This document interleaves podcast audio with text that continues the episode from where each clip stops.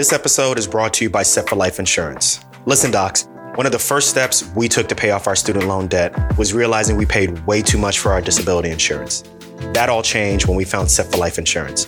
They helped us with a customized insurance policy that met our needs and, most of all, budget. To learn more, check out setforlifeinsurance.com. All right, y'all, we are back with the second session of What's Up with Them Journals. This is the one that you definitely want to listen to. Listen, on episode 180, we went in on the Journal of Vascular Surgery's article where they were talking about professionalism, social media, and it got that hashtag or the quote of Med Bikini. Definitely encourage y'all to listen to that one. I told y'all to get your popcorn ready for that one. This one, you want to get your drinks ready for this one because this one we going in hard on this one. And look, we're doctors, right? Or we're training to be doctors. We talk unfiltered. We give it to you straight, raw. There's going to be fire on this one. I encourage you to listen to this one and also share this with other people. These are the conversations that we need to be having. I'm going to leave this intro short so we can get right into it. Let's get it, guys. So the next one, I can see Dr. Estelle's face right now. Oh, you see the oh, veins, you see the veins popping up. so this one is a little bit more complex, right? And the reason I'm saying that is it's not really a study. It's more of a white paper. And Dr. Amber can clarify what a white paper is to us. But this next one is called Diversity, Inclusion, and Equity Evolution of Race and Ethnicity Considerations for the Cardiology Workforce in the United States of America from 1969 to 2019. This was an author from UPMC. I'm not going to put his name out there, but it was published in March 24th, 2020 in the Journal of American Heart Association. Like I said before, it was a white paper. And the key points basically is it starts with a review of affirmative action, basically in five phases. The earliest phase starts in 1969. And then the last phase is basically what's going on presently in the United States. And it uses statistics, it uses some anecdotal information, it uses also some non peer reviewed articles to basically talk about the diversity, inclusion, and equity initiatives and how, for the most part, they've failed. Right. He also states that he believes there is a quote unquote demonization of Asians and they are the most negatively affected by racial and ethnic balancing. And one of the quotes from here says, long term academic solutions and excellence should not be sacrificed for short term demographic optics. Ultimately, all who aspire to a profession in medicine and cardiology must be assessed as individuals on the basis of their personal merits, not their racial and ethnic identities. So having more black and brown people is optics only.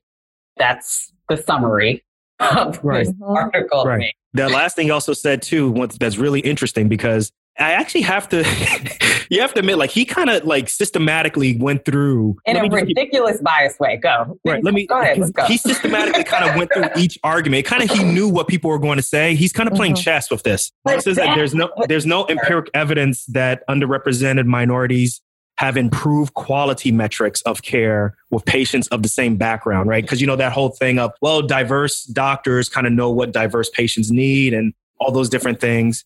And obviously, this caused a Twitter storm, right? This, I mean, it's actually still going on right now. It's just been retracted. The journal just put out a statement basically just saying that they became aware of the serious concerns of this publication. They've noticed, well, the editor in chief says that the article may contain many misconceptions, misquotes, and some of these inaccuracies, misstatements, and selective misreading of source materials strip the paper of its scientific validity. Hmm. It also says that soon they're going to be publishing a detailed rebuttal. I think Quinn Capers might be involved in that, possibly. He better Yeah, be. he will be. Um, I cannot wait. Quinn was mad. Quinn was. I was here for it. Yeah, yeah. I wonder how many push-ups he did after that. the editor-in-chief deeply regrets publishing the article and offers Mm. his apologies. Uh, the Mm. American Heart Association and the editor-in-chief have determined that the best interests of the public and the research community will be served by issuing this notice of retraction. The author of this white paper does not agree with the retraction. Okay. Mm. So I'm going to throw it up to y'all and uh, y'all Mm. take it from there. yes. What did we say about this article? Oh, I got a lot. I know you do. I know so I will start with a paper of my own. So there was a paper that was published, Increasing Diversity in Health Professions, a look at best practices and admissions by Gabriel Garcia, Catherine Nation, and Neil Parker. And I think that they did an amazing job of going through a lot of these. I think what you had talked about before, New when we were speaking before about how this person was playing chess and almost like nitpicks the data in order to support the information that they want. But what I want to highlight, I'm going to read an exact quote from this paper because I think it highlights the nuance. And I don't even want to call it nuance. I think this is just blatant about where a lot of our efforts in medicine, in education in the United States, et cetera, this stems from our underlying segregation, Jim Crow, and again, the institutional practices that led to the underrepresentation of minority groups here in the US. And there is something I actually agree with him on. Maybe we uh, look at it from a different vantage point. I'll get to that next. But from here, the subtitle Historical Ramifications of Segregation. So, for the first two thirds of the 20th century, US medical schools were de facto segregated. The Flexner Report of 1910, which shaped medical education in the subsequent century, encouraged the support of medical education at the historically Black colleges and universities to provide a physician workforce that would serve Black Americans. Yet its recommendations resulted in the closure of five of the seven majority medical schools that trained African American physicians. As recently as 1964, 93% of all medical students in the United States were men and 97% were non Hispanic white. Of the remaining 3%, all but few were enrolled in the nation's then two predominantly Black medical schools, Howard University in Washington, D.C., and Meharry Medical College in Nashville, Tennessee. At the time, less than 0.2% of all medical students were Mexican American, Puerto Rican, American Indian, or Alaskan Native. Prevailing societal values and practices within the profession were reflected in restricted opportunities for minority medical school graduates to participate in specialty training, medical society membership, hospital staff membership, and other professional activities. You can go through that paper and it highlights everything that mm-hmm. this paper talked about, but actually provided the historical context about why these things existed in the first place. And that is my main issue with this is that it creates this perception. The same way we have the conversations around Candace Owens and all her people talking about how black on black crime and how mm-hmm. 80% of the crimes that are that are you can take numbers and skew them in whatever way without putting them in context. And that, if you look at the actual numbers of people who are here in the United States and mm. how many crimes are actually committed, when you break down the numbers and do a true statistical analysis, you will see that Black people do 0.012% of the murders in the United States, and white people do 0.012.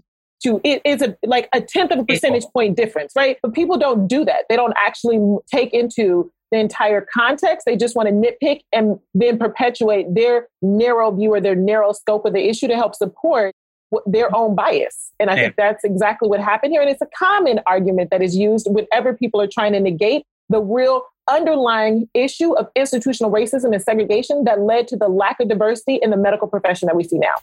It's like he's hmm. talking like this stuff is in a vacuum, right? Yes, like yes action happens so. in a vacuum. So I'm I mean, sorry, he doesn't, you go ahead. No, it's fine. He doesn't acknowledge. He uses the cases of University of Maryland. He referenced that a couple of times with regard to their citation of kind of worsening, I guess, student outcomes, right? As far as their success, their abilities after they've matriculated in the school. Because, of course, he references throughout the article that it's lesser qualified applicants that are and not lesser out. qualified education that's actually been oh, oh, provided to those people in the first place. Thank but, you very much. Or you know. or lesser supportive environments and the fact that you may be that one or two black person in a school where you feel completely you know, marginalized and there's absolutely no support, there's no mentoring, and probably no understanding of where you're coming from as far as your cultural needs. And let's not your, even get into uh, the fact that we even have here at my institution that has been continually addressed the fact that there is subjective grading within the third and fourth year schools and that mm-hmm. minority students, predominantly African Americans, were continually scored lower than their white counterparts. But we don't want to address the fact that there is continual bias within the educational system in the first place. So even when we get into these So this was an actual study or like they found this actual data that was found within our institution here. Mm-hmm. Yeah, I mean, we and do know the third and fourth year is very subjective. Yeah. Yeah, I don't think your institution would be unique in that. I mean, the issue is that we're trying to say that there's an objective way to measure candidacy for becoming a physician. But there's so much subjectivity in all of it. I mean, even a standardized test, there's going to be some bias there. Your ability to prepare for a standardized test is highly contingent upon your socioeconomic status. You know, if you can afford the test prep courses, If you had a private school education, those sorts of things will set you up for success or for failure. But I mean, if all you're going to do is try and look at what we're calling these objective measures, then you're going to miss the whole point. Which he did. And that's really all he referenced. The conversation about the MCAT was laughable. And I don't think it's subject. It's not relative to this one individual or this one author. These are the arguments that are used by any and every person who argues against any sort of institutional change in order to address the fact that there is a lack of racial diversity within any institute of higher education, both undergraduate and graduate medical education. Right. And because this is the recurring theme, right? Like this is the party line, right? This is almost like you're talking about the Republican Party. This is a party line. This is what they all argue as their underlying reason why we shouldn't be perpetuating or actually addressing lack of diversity is because, well, these people, the minority groups, aren't deserving of it in the first place because they weren't smart enough to be there. We don't ever go back and look at who are all the white students who are poor performing. We don't ever go back and actually compare them. Everyone is always compared to, if you look at even on his demographic, white is just considered the reference. right. They are always the reference, and everybody mm. else is compared to them. And we never actually look at or do a breakdown of the white students that come in and where their scores compared to those who are not white. Dr. Amber, to me, this came off more of like an opinion paper or an opinion piece more so than a white paper. But can you break it down for us? What exactly is a white paper? So, there are different types of publications that can come out of a journal. And again, this is where the editorial board and the whole governing body decides what types of stuff they're going to have, what types of articles they're going to have in their journal. And there are scientific papers, there are editorials, there are opinion pieces, viewpoints, so on and so forth. But of the research articles, they are supposed to be based on scientific evidence, empiric data, different statistical analyses that you yourself are performing during your study, during your research. There are also review articles that compile all of the data that are available and should be done in an objective way. So a white paper is supposed to be sort of a standard that the article is espousing, that the author is espousing to say, this is how we feel as scientists. You know, these are the data and this is how we should move forward in this field. So to give a paper the white paper nomenclature, we as a society should be able to say, okay, this is the standard and this is what we're going to do from here this white paper, based on all of the data available, found that, you know, such and such is the truth, right? Such and such is the case. And so this is what we're going to do moving forward in the future. This is how we're going to proceed based off of the findings of as portrayed in this white paper. Oh, so that's based off of that, the way how you explain it. It's actually a pretty far reaching article or paper. Right. Actually. And so giving anything the white paper title is the journal saying, the society saying, this is how we feel about it. is giving credence to it and it's saying it's giving it authority, right? Like this is what we feel. This is the truth of the matter. That's what it's saying. Mm. To the part of there's no metrics that show that quality is improved or there's even good quality for patients who are the same race or the same ethnicity as your physician. This is what, you know, he was saying in the article. You know, I did actually find an article. This one is from. Uh, yeah, uh, well, so anybody can find articles, right? Like they're not hard to find. Trust me, the data are not hard to find. And so, what should happen for white people, like I said, you're looking at pros and cons, you're compiling all of this stuff, and you're saying, you know, the net of what I found is such and such. By weighing all of these different viewpoints, this is the consensus that we would come up with. That should be the ideal the fact that all you have to do is just like Google something and you can find differing viewpoints says a lot. Okay, so the white paper basically is saying that this is representative of the journal's views for an extent on whatever this topic may be, the complexity of this topic. This is what our right. solution is. This is what how we view it. This is how we think, you know, any type of solution on the part of addressing this issue should be. That's how basically, you're saying. Yeah, pretty much. Yep. Okay. Because I know Dr. Atallo, uh, Dr. Atallo, he has, I think it's in Oakland or in uh, uh, Northern California. He has the work that he's doing in barbershops where he's trying to help demystify some of the uh, preconceived notions that, you know, people in barbershops or people who don't necessarily go to hospitals or have a distrust of the medical system have. And he's trying to dispel that. So I know that in terms of quality, I know he talks about communication. I know communication is very important. When you see someone who looks just like you explain that it may be okay to go and use the hospital or a clinic in your local area. You know, this is, just comes back to what I was talking about with chess. You know, like he kind of goes around the communication issue and just talks about, well, overall the quality or the mortality is not affected. And I just thought that was really interesting. What's interesting to me, especially in hearing Amber's description about what a white paper is, that it made it past the editorial board. Thank you. Got published. Again. And now they're issuing a retraction or an apology.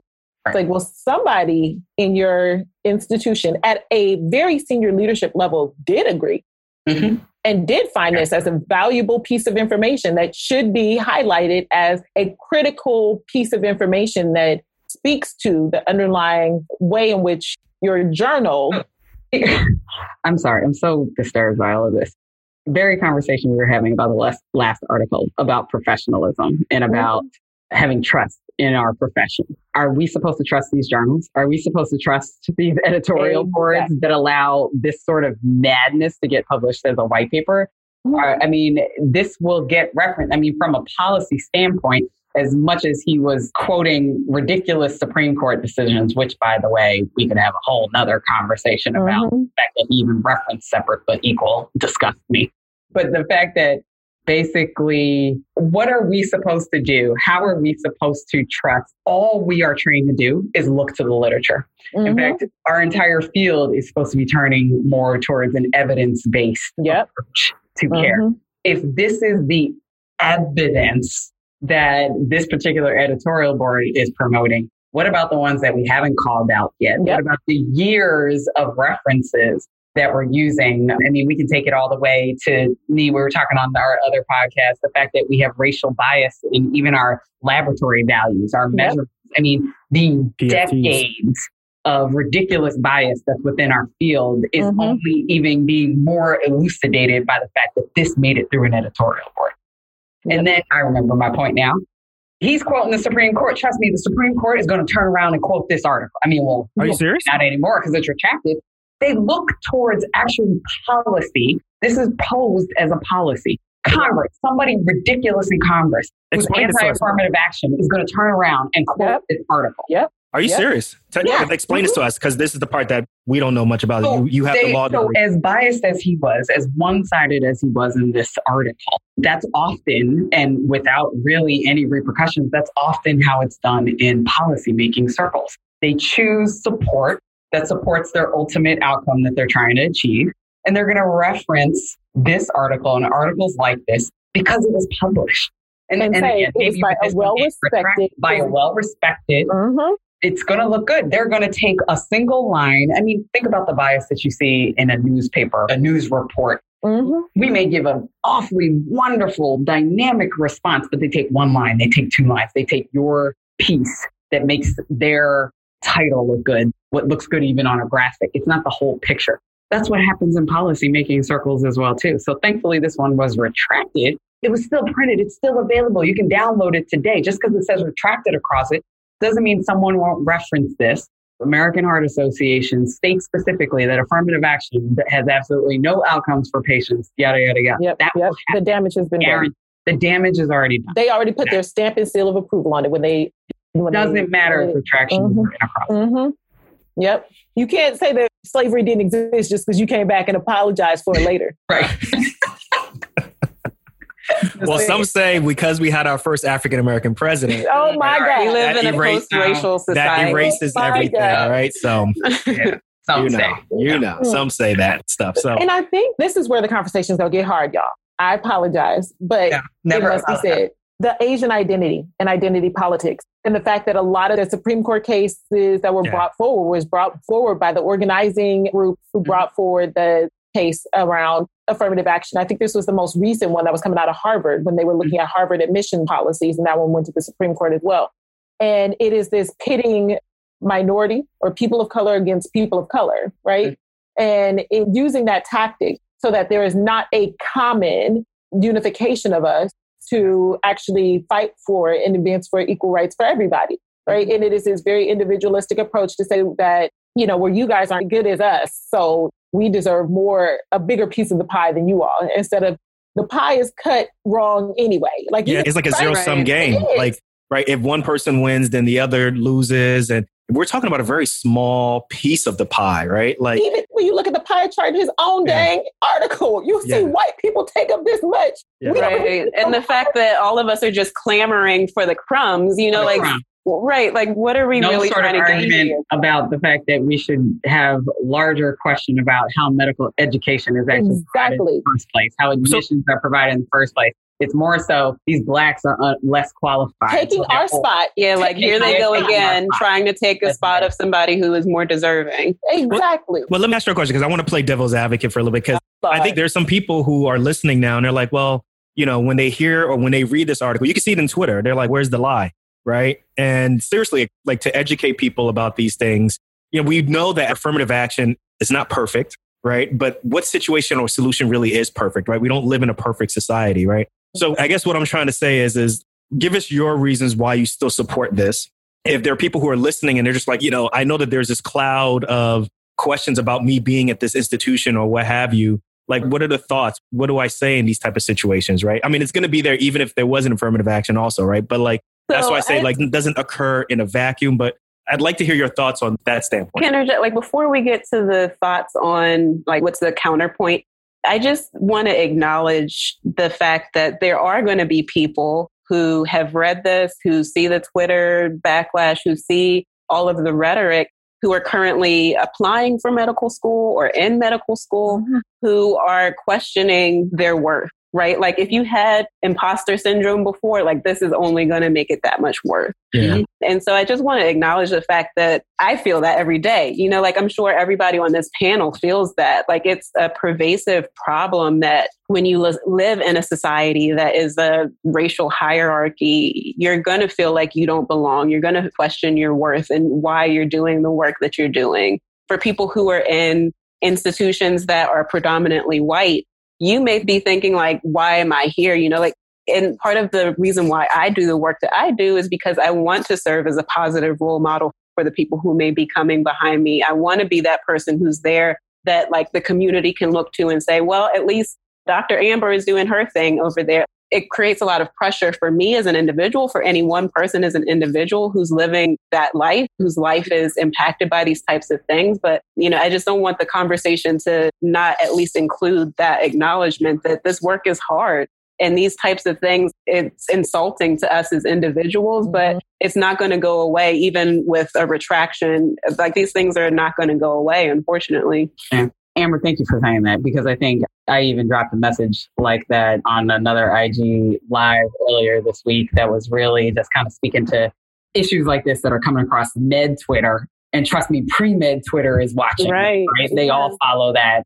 And I didn't want pre meds to feel like, oh, why am I even trying to enter this racist sort right. of industry? Why would I even attempt? And my message, at least earlier this week, was this is the very reason why we need you, right? This is the very discussion that you need to become a part of. We need you. So please don't feel in any way less motivated to keep moving forward. So I'm really glad you said that. Again, acknowledgement or a lack of acknowledgement, really the fallacy of the history of medical admissions, right? Is mm-hmm. that he thinks that all of these objective measures are the right ones, right? So, so in my mind, if we've been doing this well for the many decades the hundreds of years that we've been training physicians in this country, if we were doing it the right way, there wouldn't be disparities. If we were doing it the right way, we wouldn't even need to worry about diverse workforce. So why would you continue to perpetuate these ridiculous objective measures that speak absolutely nothing about your ability to be a physician? The MCAT does not in any sort of way speak to your ability quality. That was what you were bringing up. That quality outcomes are in no way reflected about your scores on MCAT. It's not even your board certification does that either. I mean, we are questioning a lot of these objective measures, these requirements for application processes in the first place. And then, of course, he completely neglects the fact that even if we accept some of these students, we don't support them. Retention is not even considered in this conversation. I think he's supporting a system that is failing not only the physicians in it, but the patients that we're serving. So in and of itself, he can go ahead and advocate that maybe Asians need to, you know, have higher numbers as well. But again, in a system that's not serving them appropriately either. And this is where I agree with him, but I feel like we have a different nuanced approach is that when you look at the breakdown of different Asian as a category is disrespectful, right? Because it includes a huge swath. And if you look at it, especially the way which it's defined from the US Census, that in itself is politically driven and problematic, right? and it even has a problem with that. Even said, "How dare you separate the Asians?" Basically, which is when you separate. That's when you actually get to the underlying issue about when you see the underrepresentation of a lot of the Southeast Asian groups who are Southeast traditionally Asian. discriminated within their own Asian community, right? Like we have discrimination within minority pockets or communities of color in and of itself. And that isn't even addressed, right? Because we want to try and have our associate, we want our approximation of whiteness. Everybody wants to be associated with whiteness because that equals power. So if your demographic can be associated with whiteness and does give you access to more power, then that's exactly what you're trying to try to preserve. And the problem is that people aren't recognizing that they're perpetuating these systems and these powers because they want to be associated with whiteness. And that is right. all of these, these arguments are leading to. And I completely agree with you because the problem that we have about assuming that all of these measures and these objective or the ways in which medical institutions are accepting people or educating people is right. And we have to recognize the same way we talk about in society is that these things are operating the way in which they were intended and created to operate. Yep. They were only intended and created to educate white men. Yes, men. Women came yeah. later. White women came later. White women yeah. in there. We never had them. Alone, all the other minority groups. We were all secondhand. We were never ever considered in the creation of any of the systems that are in place right now. And so then to then take that system that was only created for white men and to now say that it should apply to everybody else and mm-hmm. everybody else should be able to measure up and reach this standard. It was intentionally created to not only admit them, but support them, ensure that they can rise up in leadership. How many times did he say there's not a large enough pool of us? Oh I mean, my I, God. I can't even. I, I'm having problems breathing. This is so ridiculous. there's, there's, not there's, there's, not a large enough pool of us. A large enough qualified pool. Qualified. Yeah. Yes. But I actually am happy that we have Twitter now and we have social media and quote unquote the democratization of, you know, your voice, right? And imagine if this came out, you know, 10 years ago or came out mm-hmm. 20 years ago, yeah. this would literally just go you know, without well, any question whatsoever. Going so. back to our first article, the ones we referenced, urology and general surgery, those were published back in 2017. And I forget when the general surgery was. None of this conversation, right? So I am really grateful that we have modes like not only this podcast, but like our current political climate, our current national conversation that's ongoing, because we were able to call out this article. And Quinn was able to, you know, get on Twitter and, mm-hmm. you know, his phenomenal tweet. Honestly, this is being dealt with. You know, I think there was something very definitive about that. Right? like I have arrived. It is. Like, I'm on this. But I mean, I agree. Thankfully, we in healthcare are using the very unprofessional social media or whatever they were trying to claim in the last article to actually have this response. It's about honestly, though, taking the conversation outside of social media getting more than a retraction, getting acknowledgement from these institutions again that these processes are not acceptable because they are indeed the unprofessional ones. They are the ones mm-hmm. that are undermining the trust in our field. Yeah, speaking but of uh, speaking of Quinn Capers, he put out his tweet said one, editor in chief has apologized. Two, apology is good, but not enough. Three, diversity does improve care and save lives. Four, Asians need to speak up against anti black racism. Five, blacks need to speak out against anti Asian racism. and six, more to come, period. Stay tuned. Yep. Mm-hmm. Period. I can't, wait. I can't wait to read his response. Yeah. But to Need's point earlier, though, like the need for a rebuttal, right? Like to mm-hmm. say that even if it's retracted, to say that we need a point by point response, we need a rebuttal to what's being mm-hmm. said mm-hmm. in some way is giving credence to what's being said, right? Yep. Like you're saying, okay, so that's an interesting point. Tell mm-hmm. me why it's wrong, mm-hmm. right? Like give me the evidence as to why it's wrong. So as strongly as we feel about it, it's incumbent upon somebody to actually write a response, to write the counterpoints, to give the evidence in contrary to what's been said. Right. And as you say, people can Google it and find whatever evidence they want, whether it's founded or unfounded, and they'll continue to believe what they want to believe. And I think that's the underlying issue is that it's going to always be down to who do you believe in the end, right? And unfortunately, our society and the United States, the belief system is structured inherently and dependent upon white supremacy. And so the default, the reference point is always going to be white. Right. White men. Exactly. And that's what we are fighting hard to move away from. And people are resisting because that is what our entire foundation has been built upon. That's like getting rid of the reference labs when we're up there looking at labs when we say, oh, is the sodium low or high? Like, what's the reference range, right? Like, right. that is what we are measured against at all times. So, how do you get rid of that measurement? Mm-hmm. That's my question. That's really where you get to the root cause. That's the solution. How do you get rid of that measurement? Because we can't get rid of them from society. They're not going to give up their power willingly. So, how do you get rid of that measurement? Well, this turned out to be a lot better than I thought it was going to be. So, I'm not sure if I'm going to make this the inaugural episode or maybe the second or third episode of what y'all are going to be doing in the future. Because I think that, you know, this is needed, obviously. Your perspectives are very strong and very valid. And I think we should continue this further. So, do you all have any parting shots at all? Any takes that y'all want to say? The floor is yours if you guys want to say anything. If not, we'll just end it from there. I'm good. I'll start stuttering soon. No, no, no. I think the way how y'all ended it, though, each of your points, you know, kind of just covers it all and stuff. So I just wanted to give you all an opportunity if you wanted to say something, but I think basically we've kind of covered everything. Mm-hmm. And I'm really looking forward to doing this again. Yeah. Thank you so much. Dr. Estelle, Dr. Amber, Dr. Cameron, thank you so much for jumping on. Dr. Amber, keep up the great work with what you're doing at your institution. Very I know that there's some difficult situation, but keep doing great work. And I appreciate that take you did take on quote unquote imposter syndrome and people applying and so forth. And having these folks keep their heads up, knowing that, you know, there's, even though this information came out, this paper came out, they're not alone. People do believe in y'all. Keep up the great work and we'll go from there. So guys, it's time to wrap this up. This ends the two part series on what's up with them journals. I want to thank the three doctors for coming on and just literally spitting fire, speaking from the heart, showing empathy, being extremely knowledgeable on this subject. And I just want to say that this is definitely not the last time that you will hear from these folks. We've got a lot of things planned. I'm just going to leave it at that point.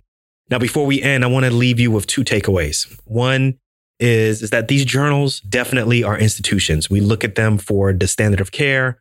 We look for them for so many different things, but they're run by humans and humans are not infallible. Humans have emotions. Humans have biases. And as you can see by these two articles, if we don't have the knowledge, and I'm talking about us as readers or us as consumers, if we don't have the knowledge to understand how this process works, the ability to speak up, then, you know, these things will get unchecked. So it's really important that we understand how to question, how to critically read these articles and basically find out if they're BS or not.